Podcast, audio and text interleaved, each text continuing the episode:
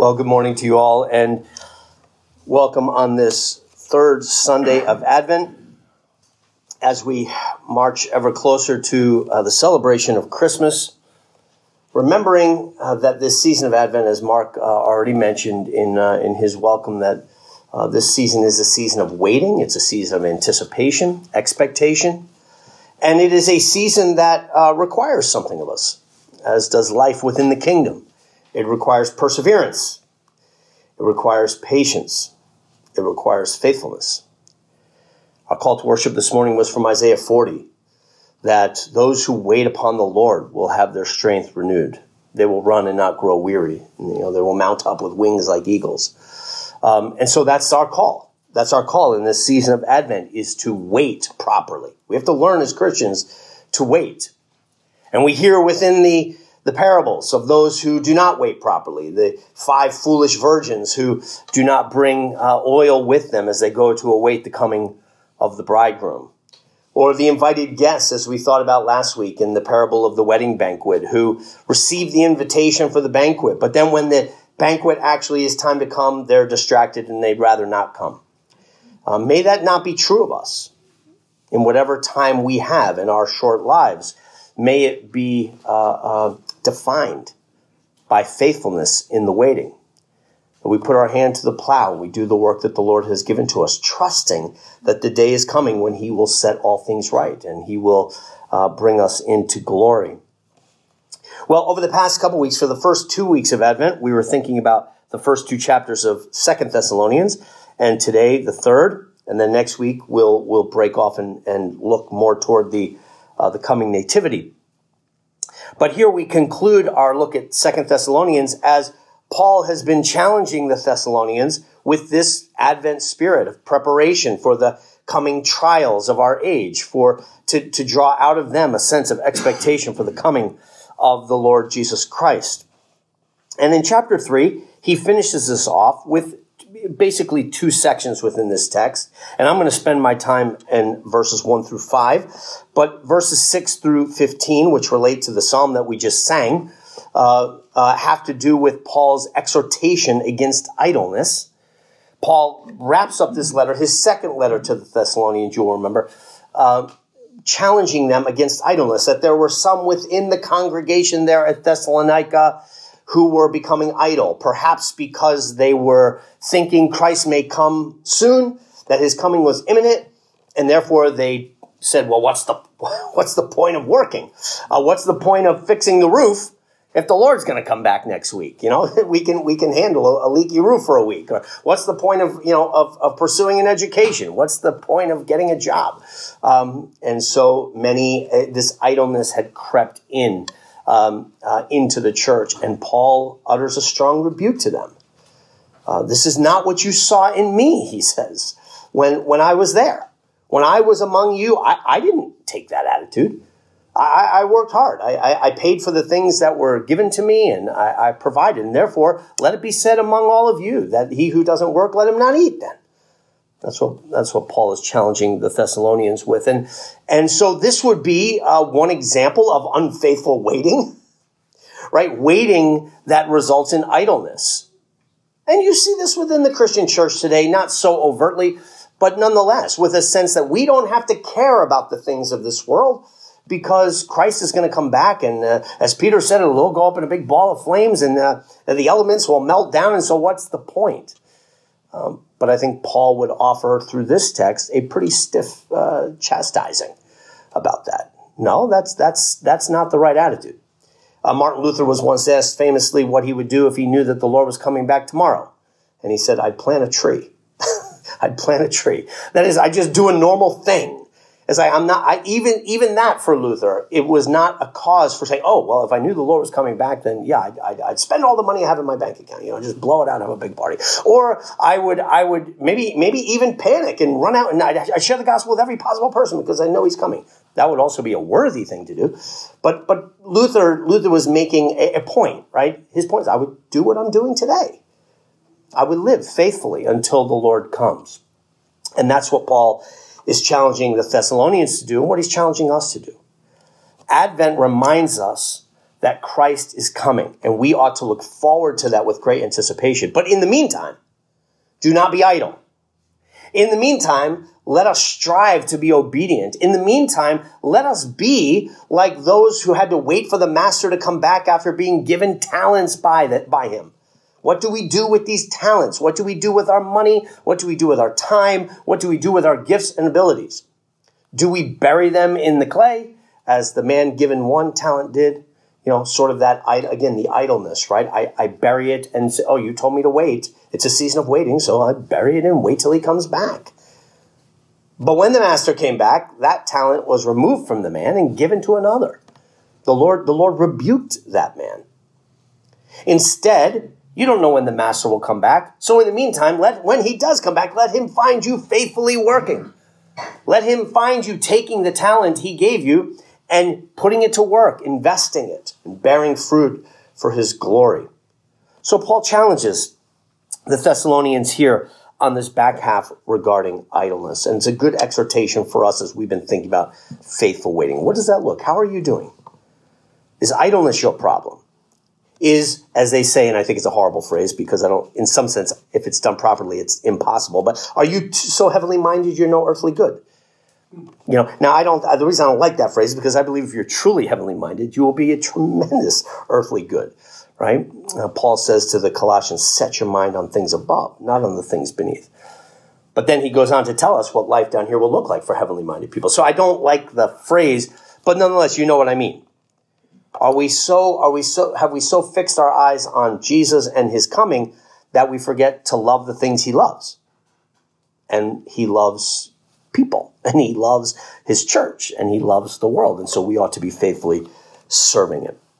So I say all that then to draw our attention back to the front end of this passage, and we'll close out our look at Second Thessalonians with this, but again with this theme of waiting. And I'll read uh, verses one through five again for us. Finally, brethren, pray for us that the word of the Lord may run swiftly and be glorified just as it is with you, and that we may be delivered from unreasonable and wicked men, for not all have faith. But the Lord is faithful, who will establish you and guard you from the evil one. And we have confidence in the Lord concerning you, both that you do and will do the things we command you. Now may the Lord direct your hearts into the love of God and into the patience of Christ. Paul concludes uh, with this request for prayer.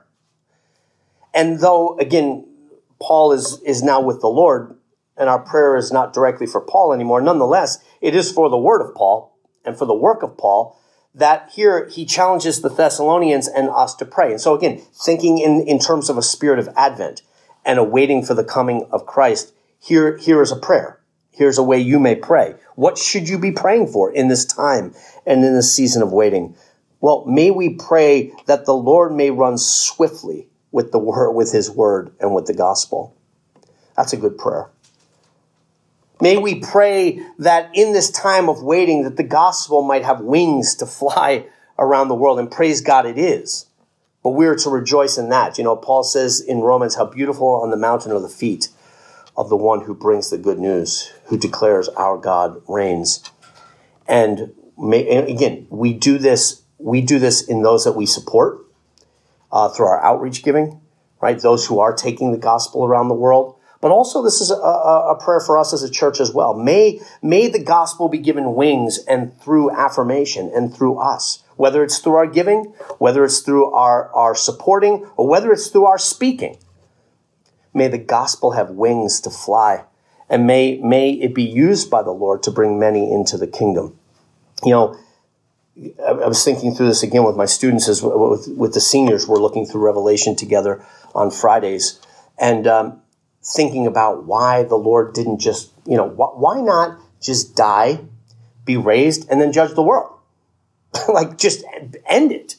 Um, and he tells the martyrs, because you remember in, in Revelation six, the martyrs are crying out to him, how long, O Lord, how long, faithful and true, until you come and set all things right? And he says, you have to wait. Advent, right? You have to wait a little longer until the full number of your brothers who will die as you have are to be brought in. And so there's this waiting and expectation for others to join the party. For the martyrs, it was other martyrs who would give their lives for the gospel, but through that, the church would grow. As Tertullian says, the blood of the martyrs is the seed of the church. Why does the Lord wait? We read this in in uh, in uh, Matthew twenty-four and Mark thirteen the other day, that before the coming, the angels hold back the, the winds on the four corners of the earth, lest the judgment comes. And in that time, his angels, angel just means messenger, his messengers go forth and bring in his elect.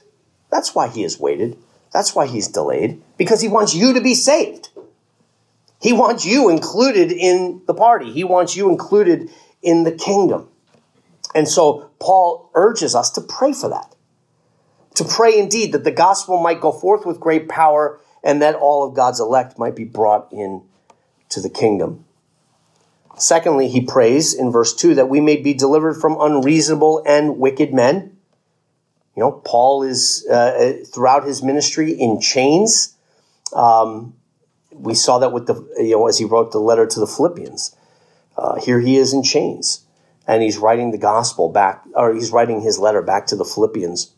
And you'll remember there, maybe maybe in some sense, um, in some sense, what Paul declares to the Philippians, which is written after uh, the letters to the Thessalonians. The, the Thessalonian letters are relatively early within the, the writings of Paul. Uh, the books are not in the order in which they are written. So Thessalonians is relatively early.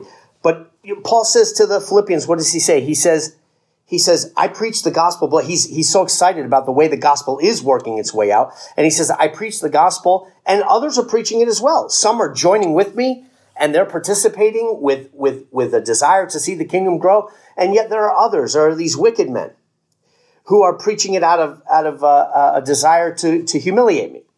That is, they are, they are saying what I'm saying, but they're trying to mock me.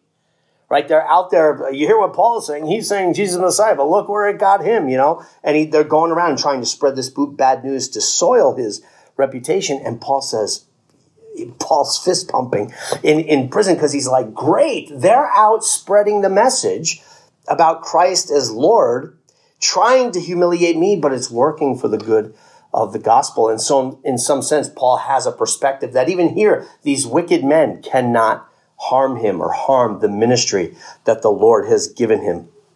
So Paul pray or asks for prayer that he may be delivered from wicked and unreasonable men. For not everyone is like you guys. You know, not everyone has faith. There are people who want to see the gospel undermined. And that's part of, again, this Advent reality is that not only are we just waiting for the coming and doing our work, but there are others in the meantime who want to undercut the thing. Right? Remember, I'm just thinking again in terms of parables. You remember the parable of the farmer who goes out at night and he sows all this good seed in his field, and uh, he goes to bed, you know, and uh, and then whenever he wakes up and and his servants come to him and they say, Master, uh, w- w- what did you plant yesterday, or whenever? You know, I, you you must have sown weeds in with your uh, in with your plants, you know. And it turns out he says, no, but but one has come in. in the middle of the night and, and try to destroy things by sowing. The, the master sowed good seed, but the enemy comes in at night and sows weeds, tares in with the wheat. And they say, do you want us to go in and, and rip out all the weeds and, and clear the field? And the master says, no, do not do that. For in tearing up the tares, you may in fact damage the, the, the wheat. The time will come and the harvest when we'll break, we'll, we'll, we will harvest the field and then Uh, we will separate, and the tares will be burned with unquenchable fire, and the wheat will be brought into the storehouse. Just let it be. Just wait a little longer. So again, with that Advent waiting and patience, but part of part of the reality in the waiting is what Paul had to deal with here, with wicked and unreasonable men, with the enemy who wants to see weeds sown in among the tares. And so we pray for that, not just, again, for the apostles, but for the work of the church. And then in verse three, Paul turns with, again, as I've said before, one of the greatest words in the Bible, the great transition word of but, but the Lord is faithful. So Paul prays for, for this deliverance. He prays for the, the wingedness of the gospel. But Paul here now turns his, his eyes to uh, the source of his confidence. The Lord is faithful, who will establish you and guard you from the evil one. So he's asking for prayers for him to be delivered, but he says, I I, I want to let you know that my, my legs aren't shaking, that somehow the work that, that I have been blessed to start in you is somehow susceptible to destruction from the evil one. No, because my confidence is in the Lord. And again, we're, we're, we're relating this all to our Advent hope. In this season of waiting for the coming of Christ, our confidence must be in the Lord, who is faithful. And Paul continues this language of confidence in verse four. And we have confidence in the Lord concerning you. Not only is Paul confident that the evil one will not be able to undermine the work, Paul has confidence that they are going to persevere. But it's very important here, again, if we're thinking about our Advent confidence, where is Paul's confidence located? He's not saying, guys, I have a lot of confidence in you. He does not say that. I don't know how much confidence he has in the Thessalonians or in us. But notice what he says. And we have confidence in the Lord concerning you. You know why I'm confident about you, Thessalonians? Because I'm confident in the Lord who has set his love upon you. And again, let's relate this back to Philippians chapter one, our word of exhortation this morning. Paul says, I am confident in this, that he who began a good work in you will continue it until the day of Jesus Christ. God forbid that our confidence be in ourselves, that our confidence be in our grip on him rather than his grip on us. God forbid that our confidence ever be in the strength of our faith or in the purity of our hands. Paul's confidence was not in that. In fact, he says to the Philippians later in Philippians three, I put no confidence in the flesh. But whatever I did put confidence, whatever was gained to me, I now consider loss for the surpassing value of knowing Jesus Christ. His confidence was not in him, even the Apostle Paul. His confidence was not in himself, but his confidence was in the Lord who is faithful, knowing he will establish you and he will guard you. It is he, brothers and sisters, who began a good work in you. And especially as Reformed folk, we, we, we understand this, that God does not simply put an invitation out. And, and so in some sense, you he offered you the work, but you began the good work because the invitation was made for you and then you took advantage of it. As Reformed believers, we believe, no, he began the work in me. I was dead in my sins and trespasses. I was an alien running away from him, and he sought me out. I was an enemy, Paul says. Yet even while we were enemies, he loved us. While we were dead in our sins and trespasses, he made us alive together with Christ. While we were slaves to sin in unrighteousness, he freed us and made us servants of his. He began the good work in us. And as such, our confidence may be and must be always and only in him. And for Paul, it was. If we are to have firm legs in the midst of this season of Advent, where enemies seek to destroy, where opportunity for distraction surrounds us, even as we prayed, and you know, in the holiday season, the Christmas season, which is a beautiful season, a season filled with all kinds of delights and joys and wonderful things, not bad things, good things, but things which can very easily distract if we're not careful, if we don't hold them in proper proportion. And that's just a that's just a glimpse of the whole rest of our lives in which good things have the potential to distract and therefore destroy us. If we don't hold these good things in proportion, then we can make shipwreck of our faith. In the midst of all of this, may your confidence be like Paul's in the Lord Jesus Christ and in him alone. We have confidence in the Lord, both that you will do, that you are doing, and that you will do as we've commanded. And by command, he, uh, by his commanding, just think they don't have the Bible yet, right? I mean, it's it's the, the the word of God is literally being written for them, so it's as he's commanded. But we take the commands of Paul as the word of God. So Paul's prayer and confidence is that in the Lord and by the power of the Lord, by the preserving hand of the Lord, we will indeed do as God commands us. And that brings us to verse five, as Paul concludes here. He says, and this is sort of his desire for them then. So Paul is confident in the uh, in the Lord to guard them, to preserve them. And now here's his prayer for them. Now may the Lord direct your hearts into the love of God and into the patience of Christ. May the Lord direct your hearts. Think about think about the uh, hymn we sing, uh, uh, Come Thou Fount of Every Blessing. Right? Our hearts are what? Prone to wander. Prone to wander, Lord, I feel it. Prone to leave the God I love. Here's my heart, Lord. Take and seal it. Seal it for thy courts above. And that's, and that's what Paul is praying here for them.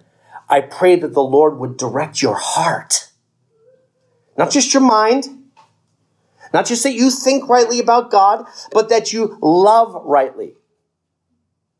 Saint Augustine, in his writings, if we could boil down one of the, one of the kernel truths that Saint Augustine gives to us in the church, is that what we need as Christians is the proper ordering of our affections. Paul, Augustine says that the problem with man is that our affections are all out of whack. We love things we shouldn't love. We don't love things we should love. Things we should love the most, we love less, and things we should love less, we tend to love more. And, and Augustine says that is the, that if you could just describe the problem with man, that's the problem with man. Out of whack affections. And the, the, the pursuit of the Christian life, Augustine says, should be getting our affections in proper order. And that's how we ought to pray.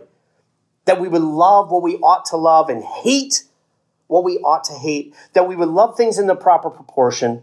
That I would love the Lord my God with all my heart, mind, soul, and strength. And that I would, I would love my family in their proper place. And I would love food in its proper place. And I would love this in its proper place. Where are those places and what order do things belong? And I think Paul is getting at that same thing here. Our hearts tend to be pulled. This is the, this is the nature of sin, is that our hearts are drawn away from the thing we ought to love properly. And Paul is praying the opposite way. Now may the Lord direct your heart so it sets its affections on the proper things. I have in my mind also Paul's words to the Ephesians. In Ephesians chapter one, uh, in verse uh, fourteen, um, uh, he's excuse me, uh, eighteen, he says this. Well, with Paul, you can never just jump in. So now I'm trying to find the beginning of the sentence. So here's what he says. Therefore, this is Ephesians one, so now I'm back starting in verse fifteen. Therefore, I also, after I heard of your faith in the Lord Jesus and your love for all the saints, I do not cease to give thanks for you, making mention of you in my prayers, that, so here's the prayer, this is my prayer for you, I, this is what I mentioned for you in my prayers, that the God of our Lord Jesus Christ, the Father of glory, may give you a spirit of wisdom and revelation in the knowledge of him, that the eyes of your, now here the New King James does not do us well, uh, that the eyes of your understanding, there's a little, even there's a little footnote right on it, okay, and down if you go look at the footnote, it says, the little footnote says, the other texts say hearts, indeed. Um, so let me read it as I believe it ought to be read. Not that I'm changing scripture. I'm just saying, in this case, bad translation. Okay? So let me back and read. Here's my prayer for you, Paul is saying. That the eyes of your hearts. It's a, it's an unusual phrase. The eyes of your hearts. That the eyes of your hearts being enlightened. That you might know what is the hope of his calling. What are the riches of the glory of his inheritance in the saints? And what is the exceeding greatness of his power toward us who believe according to the working of his mighty power? Paul says, this is my prayer for you. And it's interesting that the New King James translates it, the eyes of your understanding, because he says that they might be enlightened. It's the way we think of minds. But that's not what Paul says. What Paul says is the eyes of your heart. It's the understanding of your heart, not just, it's not a mental thing we need. The problem with man is not a rational problem, though we have rational problems. But the deeper problem is the problem of hating the thing you know to be true, not loving the thing you know to be true the way it ought to be loved. And so Paul's prayer is that the eyes of your heart would be enlightened, and that in your heart you would know what are the riches of your calling, the riches of his inheritance, the hope to which you were called, his surpassing greatness. That's what Paul's prayer is for you and for the Thessalonians and for the Ephesians, for his whole church. And so Paul's prayer for them as he concludes this book and to us in this season of Advent is that the Lord would direct your heart, that he would orient your affections to the proper thing. Now, what is the proper thing? And Paul gives us two things here. That he may direct your hearts into, first, the love of God. And by love of God, I believe he means God's love for us. And love of God is a tricky phrase, right? Because it can mean your love for God, or it can mean God's love for you. But I think what he's, the way he's meaning it here is God's love for you. So Paul's prayer is that your hearts would be directed into the love of God for you, that you would relish that. And yes, we need minds for this as well. We don't just love God with our hearts. We love him with all our minds, with all our hearts, and with all our strength. So it is worth contemplating, and I charge you today to contemplate the love of God for you. Because Paul wants your heart directed in there. Amid all the distracting and deluding things in the world around us, amid all of the, the, the, the, the work of the enemy trying to cut our legs out from under us, Paul wants your heart fixed on this truth, the love of God for you. And, and this will, this will, this will combat every form of Advent sinfulness, idleness. Because, boy, if I know that the love of, for, of, of God for me is secure, again, what did Martin Luther say that the Catholic Church told him? Luther, if what you say is true, that we are already justified in Christ and that we cannot add to our justification or take away from it, then it's going to create spiritual apathy, spiritual idleness. People won't be, be motivated to obey if you tell them, no, you've already gotten the one hundred for the class. You don't have to do the homework, right? You've already got, if the one hundred is guaranteed, what student is going to say, I'm going to do my homework with diligence? If the teacher told me, I just want to let you know right now, you got one hundred for the year.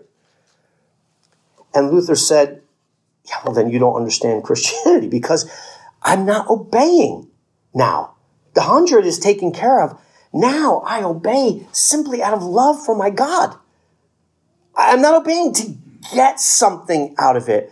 In fact, it's the very truth that God loves me and provided for me that now stirs me to greater obedience. So whether I'm planting trees or preaching the gospel, I'm doing it all out of love for God because I have dwelt upon the truth that God loves me with an unshakable love.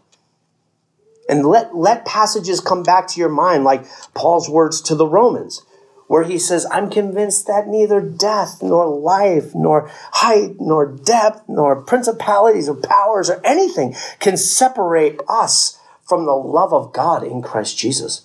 And for Paul, that truth, nothing can separate me from. Well, then to live is Christ and die is gain, right? There was a fearlessness to Paul, right, that led him into all sort, in and out of all sorts of troubles. Because he was confident, his affections were rooted in the love of God. It was like fuel for him that empowered him to faithfulness in the waiting. He didn't know when the Lord would return or when the Lord would call him home, but what he knew is that in the meantime, to live is Christ. And I am loved by God. And if I'm loved by him, then whether you don't like me or you imprison me or you seek to kill me or you reject what I'm saying, it doesn't influence me. I'm proclaiming the word of God. And Paul desires the same thing for them, that they may have their hearts directed into the love of God and then finally into the patience of Christ, the perseverance of Christ. Some translations say the steadfastness of Christ. May your heart be rooted in that, so that in there too you may become steadfast. May you dwell and learn to love the fact that Christ was steadfast, that he was patient, that he was the man of Isaiah forty, who though the young may grow weary and so on may faint, He who waits upon the Lord will find his strength renewed, and that is Jesus.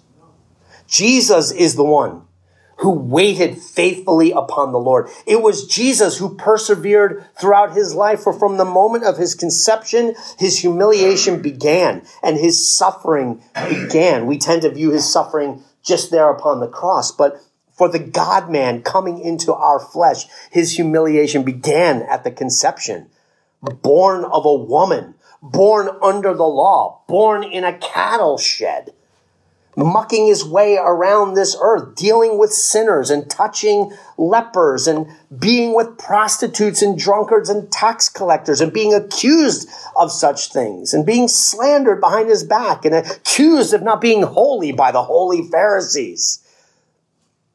Indeed, Jesus endured forty days of fasting and the temptation of the evil one, even down to the end with his disciples there at the Garden of Gethsemane, sweating drops of blood and asking his Father, if there be any way, let this cup pass from me. And when the Father said no, Jesus said, then let thy will be done.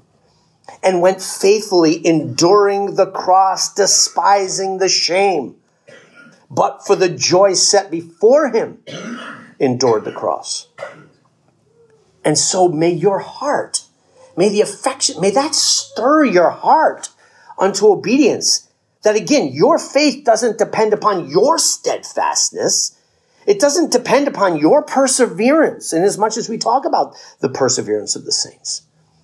But that your faith, your salvation, the effectiveness of your ministry, your work, depends upon his steadfastness. And he was steadfast, and he was patient, and he did endure. And so then the author of Hebrews comes back to you, and he says, therefore, let us cut away from ourselves all the sin which so easily entangles, and let us then run the race with endurance, with patience, doing what? Fixing our eyes on Christ Jesus, the author and the finisher of our faith, who, for the joy set before him, endured the cross, despising the shame. See, you can run with endurance through the trials, tribulations, distractions, delusions of this season of Advent and be faithful if your affections, if the eyes of your heart and of your mind, of course, are fixed upon the Lord Jesus Christ, upon the love of God manifested there, and upon the patience and perseverance of our Lord Jesus Christ, who is the author and the finisher of your faith. See him standing at the finish line, summoning you in, calling you in. Fix your eyes there, and you too will run with endurance. So in this season of Advent, may we hear the prayer, the heart of the Apostle Paul, and may we challenge ourselves. Where are your affections? Where are your affections disordered? We're all disordered. We all love things out of proportion. None of us here loves as God commands us to love. But let us ask the Lord, like like David does in the Psalms, Lord, shine your light on me, search me. See if there be any wicked way in me. Reveal it to me where my, where my affections are disordered, where I tend to love something. And I'll just give you a little clue here. I had I forget who said this. It was one of the things I listened to, a sermon somewhere along the way. Look for the things that make you very scared or very angry. And what you'll find there, that, that tend to make you, like just a button gets pushed and bang, it makes you angry, or a button gets pushed and bang, it makes you scared. Find those. And what you'll find probably, that sore spot, is you will find a disordered affection. It's not that you shouldn't be angry about things, or that there aren't things that should cause us to be concerned. But look for those real, those little sore spots, those, those little nerve sensors, because they tend to reveal, hey, maybe something's out of proportion here. Why was my first instinct to get angry and not to find my confidence in the Lord? What is it? What what what thing is under there that that that means so much to me that I'm afraid of losing it? Or what is this thing that threatens me? What is what's so threatening about this? What do I stand to lose? Those things, I have to do this in my life as well. Those little things reveal something down under the surface, and we can find those and say, Lord, is there a disordered affection here? Am I caring about even a good thing more than I ought to care about it, putting more value on that than I should? Look for those things. Pray that the Lord reveals them, and then pray by the Spirit that he would help reorient you, setting your hearts into the love of God and the patience of the Lord Jesus Christ. Let's pray. Heavenly Father, we confess that our affections are disordered, as Augustine confesses throughout his great work, the Confessions. And Lord, we pray that by your Spirit, you would search us and see if there's any wicked way in us. Lord, we know that it's not healthy to be disordered in these ways. It's not healthy to make idols of even good things that you provide to us. And so we pray that you would have mercy upon us. But Father, we rejoice in the fact that you love us. You do not wait until we are holy and pure and righteous to set your love upon us. But even while we were enemies, you set your love upon us. We thank you for the steadfastness of our Lord Jesus Christ, in whom we have our salvation. We thank you for these things. Fill our hearts with joy and delight as we contemplate them today, that the, the result in our lives will be lives of faithfulness, that we could say with the Apostle Paul, for us to live is Christ, and to die, gain. May it be true of us, we pray. Keep us faithful throughout this season of Advent, this long season of waiting, until the Lord Jesus Christ returns. And so our prayers, come, Lord Jesus, come quickly, and keep us faithful until then, we ask in Jesus' name. Amen.